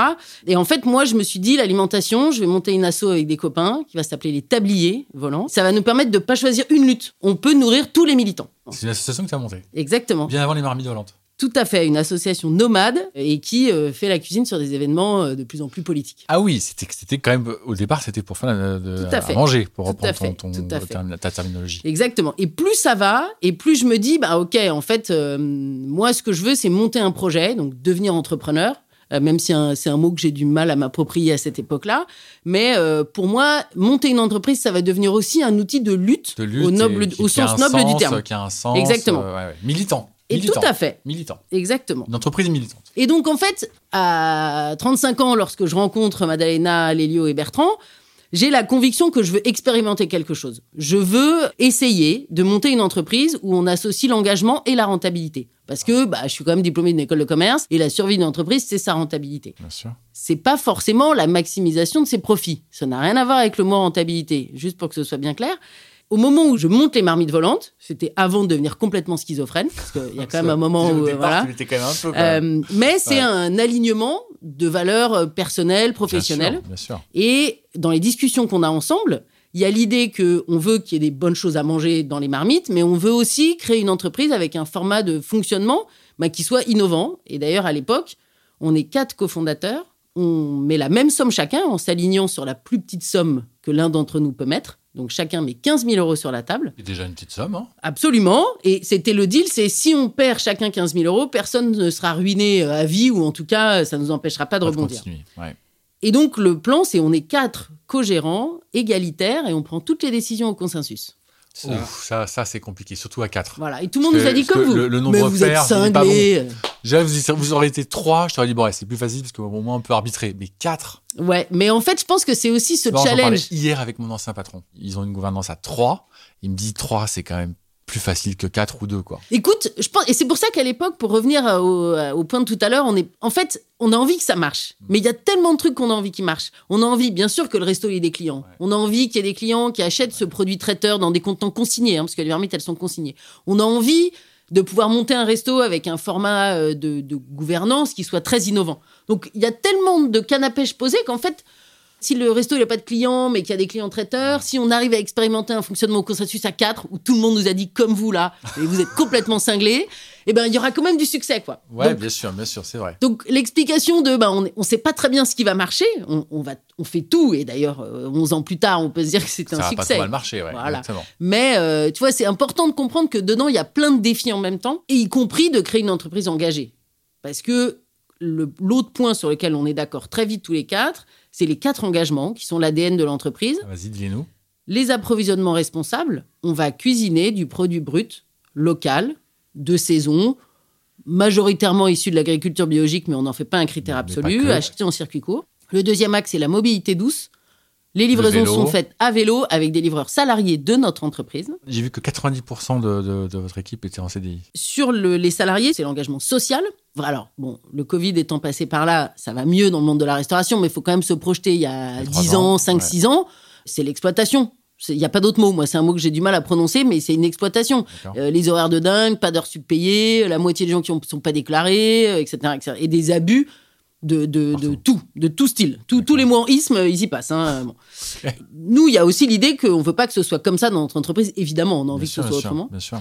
Et l'autre engagement, c'est les déchets. Toutes nos activités, elles sont faites avec des contenants consignés. Donc les petites marmites, on les dépose chez les clients et on retourne les chercher. On les lave et on les réutilise. Aujourd'hui, on fait de la restauration scolaire dans des cantines. On livre dans des bacs inox. On récupère ces bacs, on les lave et on les réutilise. Donc tu vois, il y a des engagements environnementaux très forts. Il y a des, enga- Euh, des- sociaux, évidemment. sociaux. Et il y a l'idée d'avoir une entreprise qui soit très cohérente dans ses engagements. Euh, pas parfaite, parce que franchement, la perfection, elle n'existe pas. Mais euh, de se dire, en fait, c'est possible. Et la réaction il y a 10 ans, la même que la vôtre. Mais vous êtes complètement cinglés, vous avez euh, livré des trucs à vélo, des plats chauds à vélo cuisinés, mais vous êtes, ça va pas la tête, etc. Mais il y a suffisamment de gens autour de nous, un peu de famille, une banque qui est solidaire et éthique et qui existe toujours, qui s'appelle la Nef, La nef. qui croit et qui nous prête un peu d'argent. Et on démarre avec, euh, voilà, on a chacun mis 15 000 euros et on a complété et on a C'est 150 000 euros sur la table et on y va. quoi. Vous êtes quatre, chacun 15 000, on est à 60 000. Comment vous êtes passé de 60 à à 150 C'est Un 90 de peu près? de, non, un peu de love money, Un donc la money, famille, la famille euh, etc. un Voilà. Et puis un complément avec un prêt à la Nef. Bon, donc vous vous lancez comme ça. Comment vous chopez vos premières clientes qui étaient des entreprises Au moment où on se rencontre avant l'ouverture du premier resto, Lélio et Bertrand, ils, a- ils avaient expérimenté, ils avaient un projet qui s'appelait Chez Dédé, où ils livraient en entreprise des repas, mais ils faisaient le service eux-mêmes, une espèce de cantine volante, si tu Ouais, veux. d'accord. Euh, mais euh, donc ils produisaient dans des, en sous-louant des restos, Quand vous êtes lancé, c'était d'abord le restaurant ou d'abord la livraison ou les, Les deux deux. en même temps les deux en même temps. Parce qu'en fait, au moment où on monte le resto, en fait, Lélio et Bertrand, ils ont déjà quelques clients d'entreprise. Et en fait, leur problème, c'est de se dire, en fait, vu qu'on fait le service, en fait, on peut faire que deux entreprises Bah par oui. service. On Bah, va jamais sûr. réussir à atteindre un point d'équilibre. Et puis, il nous faut des gens qui veulent cuisiner, il nous faut un, un, un QG, etc. Faut Donc, euh, D'où on, a, on est passé des marmites où c'est nous qui faisons le service à des petites marmites des et c'est les clients qui se servent tout seuls. Et les marmites aujourd'hui, c'est des marmites euh, pour plusieurs consommateurs ou c'est des marmites unies euh, je sais pas comment faut dire? La formule marmite, elle est pour quatre personnes, D'accord. On Vous livre. descendez pas en dessous de quatre personnes. pas en dessous de quatre. Entrée, plat, garniture, avec des desserts. Magnifique. C'est Bon. bon. Au bout de 10 ans, on le saurait si c'était pas bon. Donc, euh, vous, vous trouvez vos premiers clients un peu comme ça. Ouais. Et puis, un peu par effet de, de, de, de halo, j'allais dire, vous trouvez vos prochains En clients. fait, c'est bon, c'est pas très cher et c'est très engagé. Ça Et il y a être très 10 ans, dans le marché du plateau repas, il y a Euh, personne qui seul. fait ça. Personne. Tout le monde fait du Très bon. Tout le monde fait du carton. Enfin, tout le monde voit le, tu vois, le plateau repas. T'as déjà vu la pile de trucs qui arrivent dans des. Et puis, t'as toujours taboulé poulet rôti. Bon bah, et puis en plus, toi, t'aimes pas le poulet. T'as croqué. T'as trouvé ça bon. Bon, ton voisin, il a encore faim. On va pas manger ta cuisse de poulet entamée. Alors que là, comme le plat, il est sur la table, chacun se sert. Donc, on est dans la convivialité. Et puis, il y a un petit appétit, gros appétit. Chacun y trouve son compte. Donc, euh, je pense que ça. Et c'est vraiment pas très cher. Franchement, par rapport à du plateau repas on qui est un on truc a le droit d'avoir des prix un peu là au micro ou pas? Oui, on peut. Bah, les- alors, les prix de. Indicateurs, Aujourd'hui. Ouais. les prix d'aujourd'hui, c'est euh, entre sur le 12 pied. et 15 euros par personne pour être livré. Comprise, Et à l'époque, c'était euh, le. Je pense qu'on avait, on a fait une formule végétarienne qui est vendue moins cher que la formule viande pour que ce soit encore plus accessible. Je pense que c'est 10 euros par personne pour être livré. D'accord. Du chaud, donc c'est livré chaud et bon. Aujourd'hui, c'est entre 12 et 15 euros, livré, ma marmite de 4 personnes minimum. Et puis j'imagine a des marmites plus ou moins grandes, ou c'est toujours les mêmes marmites Alors de c'est 4. Toujours des marmites multiples de 4, sauf que depuis on a parce que des clients nous ont Ouais, demandé, on a développé une offre traiteur, voilà. Ouais, donc on a développé une offre traiteur avec des mamas marmites, donc des marmites plus grandes, et on a développé aussi l'idée du traiteur zéro déchet, parce que c'est pareil, tu penses traiteur, les petites brochettes, les petites verrines, Ouais. c'est sympa, mais t'as encore plus de déchets à la fin qu'au démarrage. Bon, vous grandissez, c'était quoi les moments où... euh, Pareil, même question que pour ce WeFound, t'as eu l'impression, à tort ou à raison, que tu passais à une étape euh, un peu structurelle? Au bout de deux ans, on est contacté par une péniche qui est installée sur la Seine et qui nous propose d'ouvrir un resto à bord de la péniche. Et là, tout le monde s'emballe, marmite flottante, mais c'est génial, évidemment. Bon. Et en fait, on y passe plusieurs semaines, euh, on vient, on rencontre les gens, on en reparle. Puis Ça accroche pas. Ça accroche pas, mais on n'arrive pas à se le dire parce que tout le monde nous dit que c'est génial. Donc, euh, bon. Et puis un jour, on s'assoit tous les quatre, c'était les, grands moments euh, importants. Ouais, autour d'une Et marmite. puis, Ouais. chacun doit dire ce qu'il pense de ce projet de collaboration avec cette péniche. Ouais. Et puis, euh, personne veut démarrer. Puis finalement, je crois que c'est Bertrand qui démarre et qui dit Bah, franchement, je le sens pas trop. Si vous voulez y aller, je veux bien me laisser convaincre, mais là, comme ça, à Blanche, j'y crois pas. Et là, en fait, tout le monde s'enchaîne en disant Ah non, mais moi, je suis pareil je suis comme toi. Moi, moi je veux bien que vous me convainquiez, mais pour l'instant, je suis. je suis pas convaincu. Et en fait, à la fin, on dit Mais en fait, c'est quoi le problème? Il y a pas de problème. Personne veut y aller, en fait, dans ce truc. Ouais, ouais. Bon, on se donne 24 heures pour euh, Mûrir. eh, mûrir, Ouais. mais a priori, on est quand même tous d'accord. On n'a pas fait ce projet. Et, euh, et ça, c'était un truc important. C'était déclic. Ouais. Et puis, euh, pour le coup, six mois après, euh, il y a un immeuble en- de bureaux en construction qui s'installe à Montreuil et qui nous appelle en nous disant ce sera un immeuble où il y aura beaucoup d'acteurs engagés, des assos, des ONG. On voudrait avoir un point de restauration au rez-de-chaussée qui soit cohérent avec tout ça. Est-ce que vous voudriez ouvrir un deuxième resto? Là, on est en 2015. Ça fait trois ans que le premier est ouvert. On atteint juste le point de rentabilité. Et c'est le même moment où moi j'en ai ras-le-bol, parce que moi je suis en cuisine depuis le début, c'était Ah, ce que je voulais, au- avec au Madalena, ouais. Les filles euh, en cuisine, Et les et garçons, les en salle et sur les vélos. ouais. Et en fait, moi, j'en peux plus. Je. Ma grand-mère l'avait prédit. Elle m'a dit, mais t'as quand même pas fait cette école pour, euh, pour, aller éplucher les te carottes, non? Je dis, bah, pourquoi pas Pourquoi pas, Je- pourquoi pas. Mais en fait, Ouais. au bout de trois ans, j'en ai marre d'éplucher les carottes, faire des plans de prod.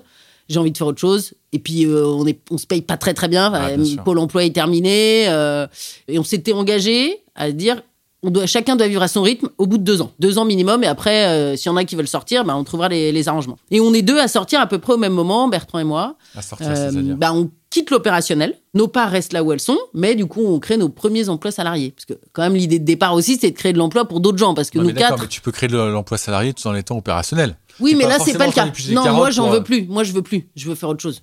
Bon, l'histoire fera que je reviendrai dans l'entreprise, mais à ce moment-là, ouais, ouais. euh, j'ai envie de faire autre chose. Donc, ça, c'est en 2015, juste avant 2015. l'ouverture du deuxième resto. D'accord. Et on est deux à Ouverture du sortir. restaurant à Montreuil, Voilà. deux qui sortent, dont toi. Voilà. Et puis, Et puis, euh, ben, ça avance, ça avance bien. Euh, Madalena, elle finit aussi par sortir. Et en f- 2016, Lélio reste seul aux commandes de l'entreprise avec deux restos. ah, c'est courageux. Hein. Ok. Ouais, ouais, c'est très courageux. Ouais. D'ailleurs, euh, il a, il, a, eu- il a beaucoup souffert parce que Ouais. c'est très dur. Euh, puis la restauration, c'est très dur. En plus, la Ouais. crise des trois ans de la restauration, tout le monde en parle. Bah, en fait, c'est une réalité, c'est très dur. Et puis nous, on décide d'ouvrir un deuxième resto au bout de la troisième année. Enfin, on s'était mis bien, bien, bien en termes de charge. Ouais. Et, euh, et moi, je travaille, je suis salarié dans une structure qui vend, qui est intermédiaire pour la restauration. On vend des produits de producteurs euh, aux chefs. Et moi, je suis directrice et des achats et du commercial. Donc, à la fois, j'achète les produits chez les producteurs et je les vends auprès des chefs parisiens. Et, euh, et c'est une entreprise euh, que je peux citer qui s'appelle Terroir d'avenir, où il y a un alignement très fort de, de valeurs, où on est prêt à dire non à un client quand on ne sait pas faire ce qu'il nous demande. quoi. Bon. Ça, ça, ça commence à un peu différent à ce que j'ai appris à l'école et puis ce que j'ai vu dans les entreprises où j'ai travaillé. Et je vais passer quatre ans là. Je connais bien les patrons, je les connaissais avant et l'entreprise elle grandit, elle fait un changement d'échelle pendant que je suis là et ça va finir de, de me convaincre que euh, en fait quand même l'entrepreneuriat c'est ultra, euh, c'est un, un outil ultra puissant quoi pour changer le monde. Et quand Lélio au bout de quatre ans dit en fait moi j'en peux plus, peux plus, ouais. je suis au bout de ma vie, euh, j'ai besoin de passer le relais. Moi, entre-temps, j'ai eu deux enfants et euh, je dis, vas-y, c'est bon, on se tape dans la main, banco, et moi, je reviens. Je reviens. En avril 2018, Et Lélio C'est est un- sorti à ce moment-là? Ouais, il a gardé ses parts. Il y avait toujours pas de question d'actionnariat, c'était vraiment un truc opérationnel. Et donc, en avril 2018, je reviens aux marmites volantes et je prends la suite de Pendant Lélio. que Lélio part. Ouais. Ça, c'est Et, fou. euh, ça. et ça, c'est un autre moment très important de l'entreprise, à la fois de l'entreprise, mais aussi pour nous. Parce que d'abord, un relais entre associés. Entre-temps, on a découvert que c'était pas si courant Non, que ça, en fait. c'est- hyper rare. qu'il y a une dire. succession d'envies. C'est-à-dire qu'à un moment, c'est Lélio qui a envie, et puis nous, on n'a plus envie. Puis après, c'est moi qui ai envie, puis les autres voulaient pas revenir non plus. D'accord. Et, Et donc, quand et tu reviens, tu, re- tu reviens seul. Je reviens seul, ouais. Avril 2018, ouais. tu vois, ça fait 5 ans là. Là, on est en 2018. Quand est-ce que tu vas voir So We Found, bon sang de bonsoir, parce que c'est ce que j'attends, moi. En 2020, je vais voir, euh, je vais voir. Et pourquoi t'attends deux ans? C'est hyper intéressant pour les entrepreneurs qui nous Ouais. écoutent parce que t'as, t'as, en fait, t'as fait, ta- t'as, t'as rassemblé ton premier capital au moment le- la société. Tu le dis, vous avez fallu euh, trois ans pour atteindre le point d'équilibre. T'as grandi, t'as continué de grandir. Ça veut dire que vous continuez à gagner de l'argent, sinon euh, les choses euh, auraient tourné un peu court. Et puis, euh, une fois que t'es revenu, t'attends encore deux ans euh, Eh pour ouais. se dire bon, allez, je, je vais, je vais ouvrir le capital. Je pense qu'en 2018, et je le dis de manière complètement honnête, il n'est pas question de faire des levées de fonds aux marmites volantes. Les marmites volantes, c'est une entreprise alternative. Euh, On va pas se développer comme tout le monde. De toute façon, le mot croissance, c'est pas un mot avec lequel on est copain. Ce qu'on cherche plutôt, c'est un point d'équilibre qui permette de couvrir évidemment les charges, mais euh, mais Mais pas mais de plus, toute façon, quoi. la croissance, c'est un truc, euh, c'est irresponsable de croître dans le monde dans lequel on est. euh. Hein C'est un gros mot. C'est un gros mot. Je trouve que c'est un peu paradoxal, pardon, hein, de, de, de dire que la croissance est un gros mot, parce qu'en même temps, tu le dis, nous étions, nous sommes une entreprise militante. Notre envie, notre enjeu, notre ADN, notre trip, c'est de changer le monde. Et en même temps, on veut pas croître. Mais si, Ah. si tu veux changer le monde, faut bien que tu croisses. Alors, alors, alors, ça, c'est 2020. Donc, c'est avant de rencontrer So We Fund. C'est une rencontre euh, avec d'autres gens, Ouais. dont des, et des patrons de grosses boîtes que j'ai eu l'occasion de rencontrer dans des contextes qui Ouais, me disent. Mais Ariane, avec ta solution, c'est irresponsable de pas vouloir croître.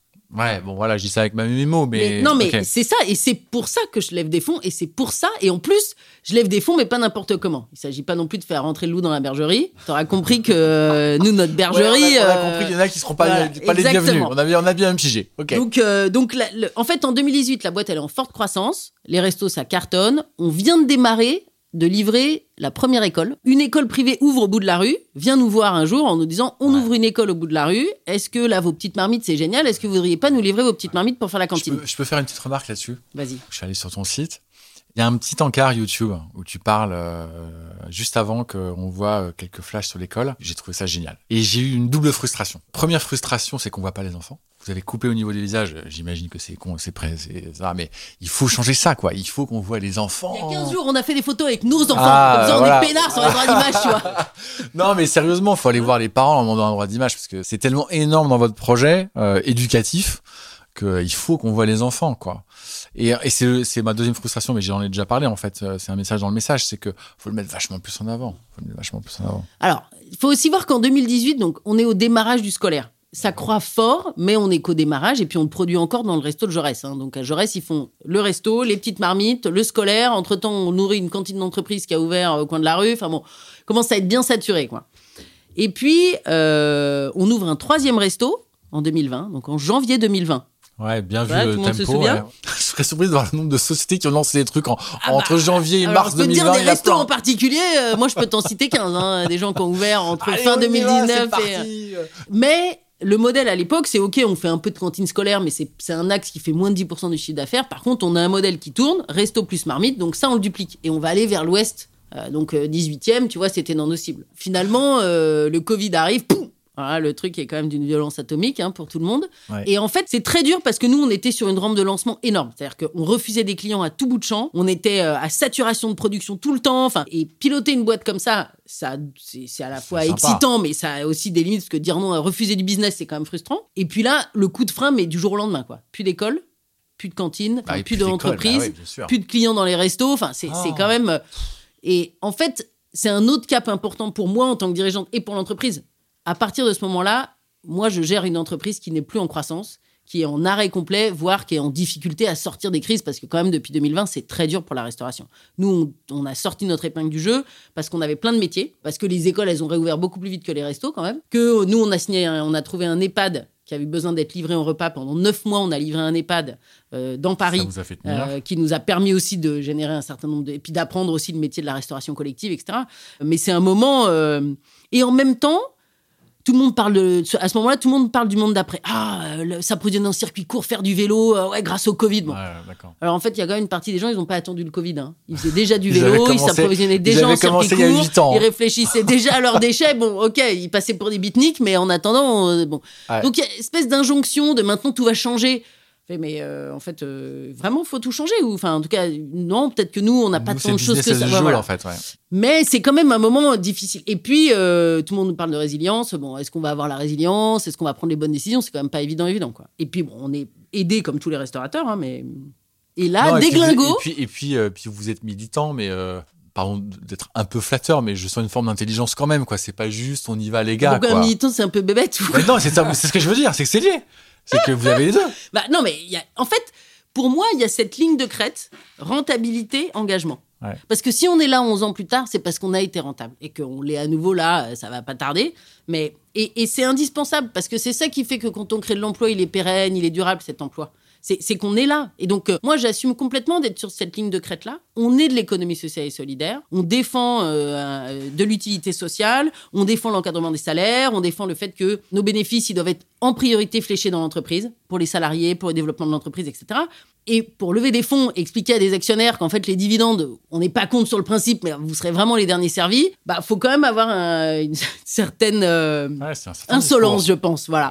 Et, et donc, je- quand je rencontre ce WeFund sur une recommandation de, des gens d'Équateur, d'ailleurs, euh, qui m'ont dit, c'est, ils m'ont dit, c'est des gens très sérieux. Euh, euh, donc, il y a deux choses qui font que je, je, je vais vers ce Tu, tu- tu regardes doucement, de voilà. loin. Je regarde plein de gens. dis, Ah, Benjamin, t'as pris tes, tes, jumelles. euh, non, mais d'abord, une très bonne recommandation de, de- d'É- d'Équateur, Ouais, avant ouais. même leur sortie positive, hein, parce que c'était entre deux.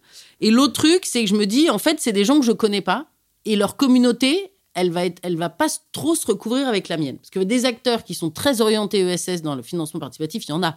Bien sûr. Mais nous, on a, on a, on a presque 10 ans à l'époque. Donc, on a déjà une communauté chez nos clients, dans les écoles concerts, etc. Et du coup, je cherche à aller chercher un acteur qui va m'amener une communauté nouvelle. Parce que, en gros, moi, pour moi, les gens de ma communauté ESS, ils sont déjà sur certaines plateformes, mais je pense qu'ils sont pas sur ce. Et du coup, la question de l'innovation sociale, parce que je pense que ce que font les marmites volantes, entre autres, c'est l'innovation sociale. Ça coche les cases de SoWeFund. Et en même temps, pour moi, c'est intéressant parce que ça va nous amener des gens de la tech. Et on revient encore à mélanger les mondes. C'est-à-dire, ouais, on est de l'ESS, on porte beaucoup d'impact dans notre projet. Pour autant, on, est OK d'avoir des investisseurs qui sont pas que impact, quoi. Et on leur fait découvrir aussi qu'on peut faire de l'impact et avoir un discours sur la rentabilité, etc., etc. Et être prêt à discuter avec des business angels en leur disant on n'a pas très envie de croître. Parce que c'était comme ça les discussions. Ah, Tout ça avec des restos fermés. Il faut quand même se, mettre en. Notre première levée de fonds en 2000, fin 2020, début 2021, les restos sont fermés. Très bon timing. Et, et SoWeFund est comme moi, ils, se disent c'est pas grave, on va y aller quand même. Il fallait au moins qu'ils soient audacieux comme moi. Ouais, mais c'est ça qui est marrant parce que je me mets maintenant dans tes chaussures, comme disent les Anglais. Bon, tu vois arriver le projet des marmites volantes, tu dis ok les gars, bon attendez, vous voulez pas croître, euh, vous êtes des anticapitalistes de base, les restos sont fermés, euh, on est entre la deuxième et la troisième vague. Bon, je sais pas, mais vu de loin, ça paraît pas ultra enthousiasmant, non? Oui, et vu comme ça en plus, euh, tu peux te poser question après. Après, Ariane l'a bien dit, et puis on l'entend bien depuis tout à l'heure. Ariane est une super entrepreneuse où on sent qu'elle va tenir le volant. Tu vois que ça va, la baraque, elle est tenue. Et c'est hyper important euh, en ces temps un peu compliqués euh, euh, du Covid et pré-Covid et dans le monde de la restauration, bah, qu'on ait un entrepreneur qui est une entrepreneuse charismatique. Et en plus de ça, le projet, il n'est pas vendu comme étant de la décroissance non plus. Il est vendu comme étant, et, c'est là où moi j'ai eu cette fameuse crête aussi qui est, nous on finance l'impact, on finance pas ou très très peu l'ESS pur et dur. Ce que j'appelle l'ESS pur et dur, euh, dans notre jargon en tout cas et dans l'étude de du BP, euh, d'Ariane, etc., c'est que il va y avoir de la croissance en l'occurrence. Le but, c'est bien de développer l'entreprise et c'est bien d'atteindre, et on en a parlé suffisamment de fois, la rentabilité et, de la dépasser de créer, et d'être rentable. Ce qui n'est malheureusement pas le cas de beaucoup d'entreprises dans l'ESS pur et dur, qui d'ailleurs n'ont pas vocation à être rentables pour euh, la plupart d'entre elles. Et même si elles ont vocation,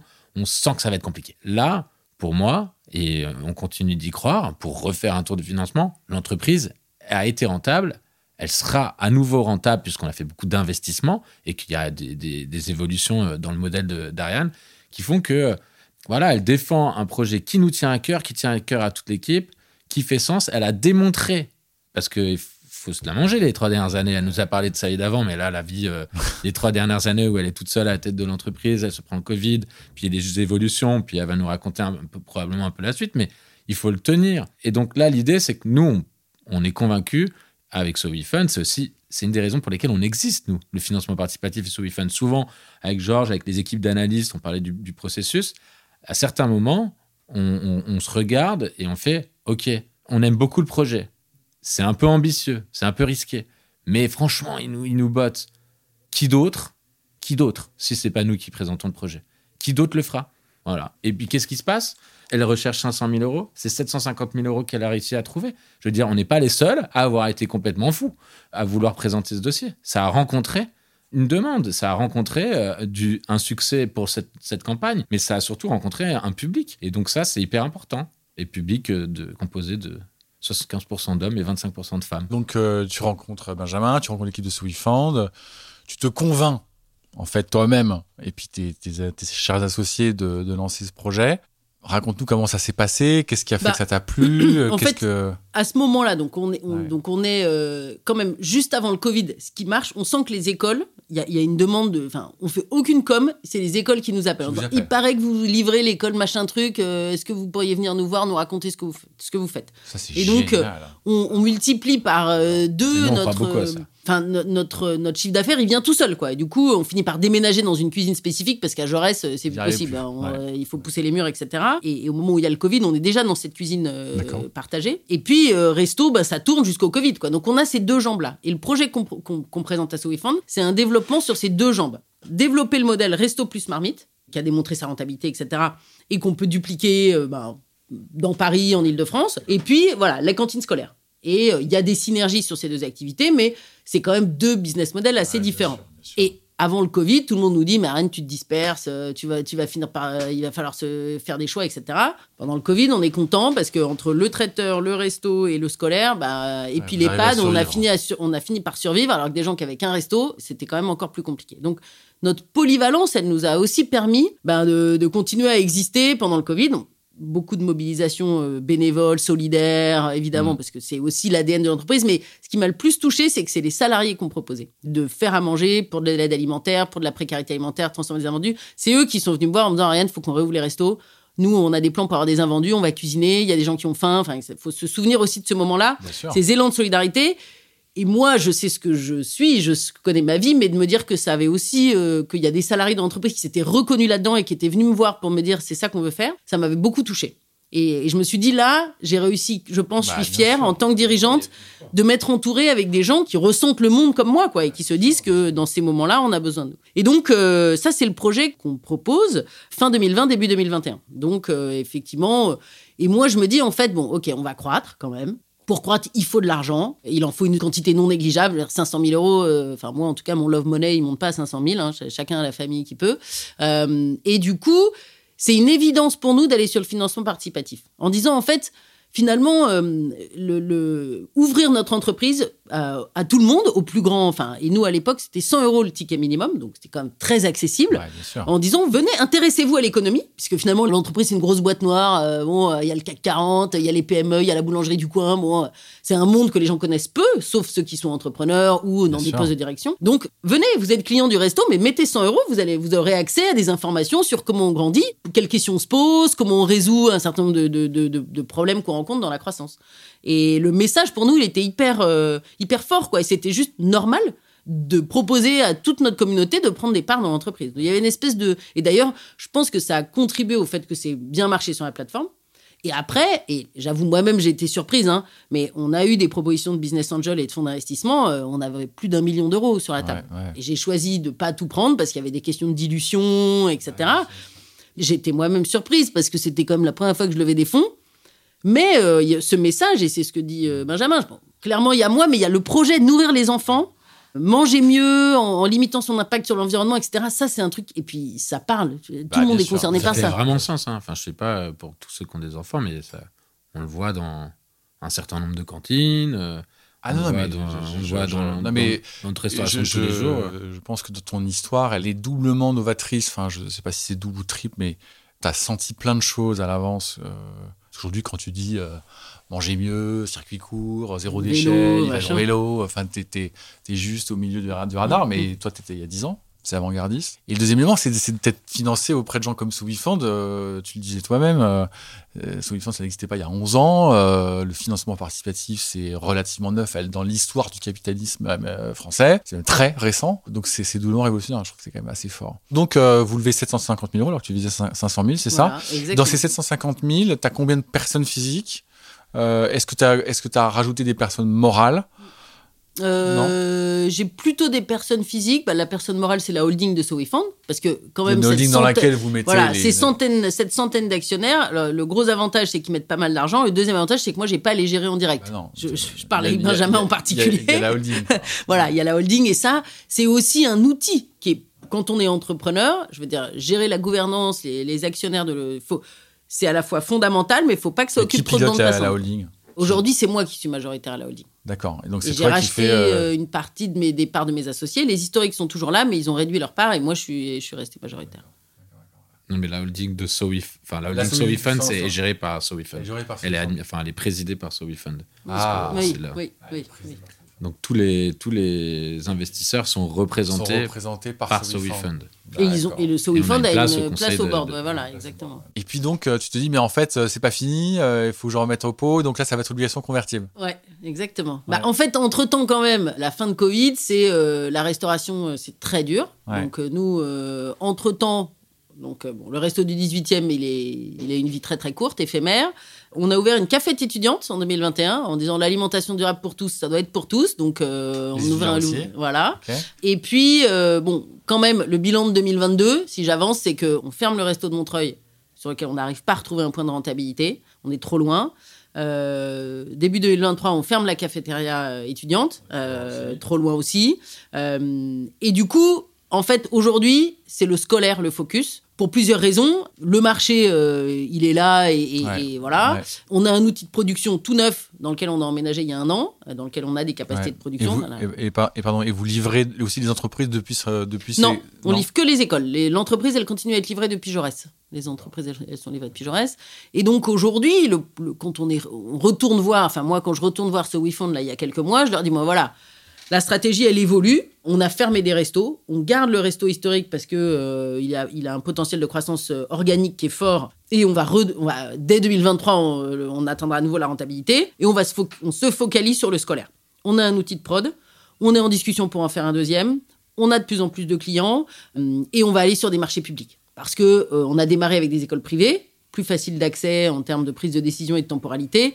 Mais, et ça ne t'étonnera pas, dans la mission de se dire l'alimentation durable pour tous, évidemment, les enfants des écoles publiques, ils sont aussi concernés que les enfants des écoles privées. Voilà. Et donc, euh, mais pour faire ça, ben, on a besoin, de, à nouveau, de financer le- l'entreprise. Et c'est intéressant ce que disait Benjamin, c'est qu'on est à un moment de l'entreprise où, en fait, parce qu'il y a eu ce, ces- ce- ce Covid, cette sortie de Covid compliquée, bah, aujourd'hui, c'est pas très intéressant pour moi en tant que dirigeante de poser une valorisation d'entreprise et d'ouvrir le capital. Et du coup, comme j'ai quand même besoin d'argent, bah, j'utilise un autre outil euh, qui est l'outil de- de d'obligation mais- convertible. Qui est de la dette, mais tu te dis euh, peut-être que je vais pouvoir le transformer en capital Voilà. si c'est Et nécessaire. d'ici 4 ans, ben, quand on se posera la question de euh, comment on fait avec ces obligations, ben, euh, voilà, j'ai confiance sur le fait que l'entreprise elle aura une autre valorisation et on, on parlera avec- dans, Ouais. dans un environnement qui sera différent d'aujourd'hui. Alors maintenant que la croissance c'est plus un tabou, tu peux nous donner quelques chiffres euh, d'ambition, d'envie, euh, de chiffre d'affaires si tu communiques dessus, je sais pas. Euh, écoute, oui, oui, moi je peux. En, en 2022, on a fait 2 millions d'euros de chiffre d'affaires. D'accord, La moitié euh, avec les cantines scolaires et l'autre moitié sur la partie resto. d'accord, Et on a été jusqu'à 38 salariés. ok. Bon, là, cette année, 2023, on ferme des restos, donc le périmètre. Mais ouais. voilà. Mais donc, euh, mais l'objectif à 4 ans, euh, et aujourd'hui, un autre indicateur important, on nourrit 1300 enfants chaque jour en cantine scolaire. L'objectif à 4 ans, c'est d'en nourrir 10 000 par jour, donc d'ouvrir d'autres cuisines centrales et euh, bah voilà, d'atteindre un chiffre d'affaires entre 5 et 6 millions d'euros. Et sur la partie resto, il y a une grosse inconnue, pas du tout euh, négative ni incertaine. Ce modèle de Jaurès, moi j'y crois, ce modèle de resto plus marmite. Est-ce qu'il faut qu'on le franchise une fois qu'on aura retrouvé un niveau de renta là, dès Ouais, 2023 ouais, ouais, ouais. Est-ce qu'on doit les s'aimer en propre? Bon, Ça coûte cher des s'aimer en propre, mais encore une fois, c'est dommage d'avoir une solution de, de restauration qui soit innovante, qui permette euh, bah, à tout le monde de mieux manger au quotidien, soit en bas de son bureau, soit de se faire livrer des plateaux repas, et de se dire bon, on le garde pour nous, euh, on partage pas. bon. Mais euh, ça soulève d'autres questions. C'est- quoi une croissance maîtrisée? Bon. bon, après, en termes d'impact, puisque c'était aussi le sujet dont on parlait tout à l'heure, Bien sûr. Aujourd'hui, euh, le Ah, scolaire, euh, en fait, bah, Ouais. en fait, en, en nombre de bouches nourries, euh, qui est un Tu indicateur que moi j'aime bien. Bah, bien euh, bon, voilà, je veux dire, euh, et puis on impact sur l'éducation alimentaire des enfants. Enfin, je veux dire, on, on a un boulevard devant nous. Ça part d'un constat qui est quand même pas très glorieux, mais euh, mais mais voilà, on, on en est quand même très très loin quoi de tout. Donc donc là, et on sent que les mairies avec qui on parle, on parle de de, de, de projets de collaboration avec des mairies, de, de monter des sociétés d'économiques. Enfin, et je pense que c'est le rôle des marmites volantes, c'est de nourrir des enfants chaque jour, mais c'est de faire bouger les lignes d'un secteur euh, d'activité qui est quand même un peu poussiéreux, où il y a que des énormes mastodontes qui datent un peu du siècle dernier, qui ont beaucoup d'inertie pour, pour évoluer, qui bougent un petit peu à leur rythme. Ouais, il bouge, il bouge. Hein, Mais dire, euh, voilà, un faire bouger clients, les ils bougent. lignes de la restauration collective, dire en fait, on fait la démonstration, nous, tous les jours, que c'est possible de bien nourrir des enfants à un prix accept- acceptable, bah, ça, c'est un peu notre, c'est notre plaidoyer, quoi. Bah, bien sûr. Je pose toujours la même question euh, sur la fin. euh, elle est ouverte. Qu'est-ce que vous avez envie de dire à ceux qui nous écoutent? Alors ceux qui nous écoutent, euh, je, te le souhaite. Euh, c'est ta communauté de Soifant, c'est ceux qui pourraient rejoindre la communauté, c'est ceux qui sont dans la communauté qui pourraient demain devenir investisseurs, c'est tous ceux qui ont été de nous écouter. Euh, Qu'est-ce que tu as envie de dire à toutes ces, toutes ces personnes? Bah, Aujourd'hui, le monde de l'investissement, il traverse, euh, ça y est là, on est dans une ambiance euh, particulière, dans un, dans un moment particulier, et euh, le monde de l'investissement professionnel est plus hyperactif. Et je crois que intimement, et j'en suis convaincu que les, les entreprises qui vont être financées ces prochains mois, pour ne peut-être pas parler d'années, comptent énormément sur les Français et donc sur le particulier. Et il faut, euh, et donc je vous recommande euh, de participer à l'effort quelque part national pour financer l'économie de demain en finançant les startups euh, au travers de, bah, d'acteurs comme nous, mais surtout euh, que ce soit directement ou au travers d'acteurs comme nous, il faut continuer de financer euh, l'économie réelle et plutôt que de laisser son argent dormir sur. Ouais, euh, votre épargne peut financer l'économie. ouais, réelle. rediriger votre épargne vers les, vers startups. réelle. ouais. Ouais. Une partie, une petite partie. Ariane. Bah moi, je pense qu'un autre monde est possible. C'est pas juste une utopie, c'est a tous les jours, on est plein à faire un autre monde possible. Un monde plus juste, plus égalitaire, euh, où la, la, la, la valeur créée par l'entreprise, elle est plus mieux répartie. Et moi, c'est ça le monde auquel je crois. Je trouverais ça bien que plus de gens euh, soutiennent ce monde-là, parce que je pense que euh, on en a besoin. Et en plus, que ceux qui sont pas encore impact, en tout cas dans ceux qui ont des business models qui sont pas encore impact, ils n'auront pas le choix. S'ils changent pas, dans 30 ans, ils seront morts, ces entreprises. C'est un vrai sujet de transformer aussi les entreprises et de les inciter à devenir plus régénératives. Je sais que c'est un mot qu'on utilise beaucoup, mais euh, se poser plus de questions sur son écosystème euh, euh, et l'impact qu'on peut produire. Je pense que c'est nécessaire. On en a besoin euh, pour nos enfants. Si on les nourrit bien tout de suite, c'est qu'on aimerait bien qu'il leur reste une planète dans 30 ans, quoi. Merci à vous deux. Je vous souhaite une très très belle et longue route. Merci. Merci à toi. Merci d'avoir écouté Ariane et Benjamin.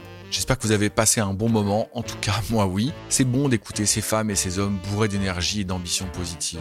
Benjamin et Ariane n'ont pas pour ambition de changer le monde, ce que quelques entrepreneurs pensent encore. Peut-être faut-il avoir un peu plus de 40 ans pour savoir que l'on peut avoir de l'impact autour de soi sans révolutionner la planète. Benjamin, c'est auprès des entrepreneurs. Ariane, c'est auprès de nos enfants et de vous tous qui souhaitez manger autrement. Au soir de leur vie, ils pourront dire « Je l'ai fait et j'ai fait du bien autour de moi ». Et vous alors, même si vous n'êtes pas entrepreneur, mais dirigeant, salarié, fonctionnaire ou artisan, quel bien faites-vous autour de vous? Ariane et Benjamin ont leur réponse bien à eux, à vous de trouver la vôtre. Notez 5 étoiles le podcast sur votre plateforme d'écoute préférée, mettez de sympathiques commentaires, abonnez-vous et parlez-nous autour de vous s'il vous plaît. Toutes les histoires d'entreprise sont également disponibles sur le site de bluebirds.partners, site de la communauté d'indépendants que j'anime et qui conseille ou remplace des dirigeants. C'est toujours pour moi un immense plaisir de vous faire découvrir des sociétés sous un jour nouveau. Aujourd'hui, c'était SoWeFound et les marmites volantes. J'espère que vous en tirerez le même plaisir. Encore merci pour votre soutien et à très bientôt.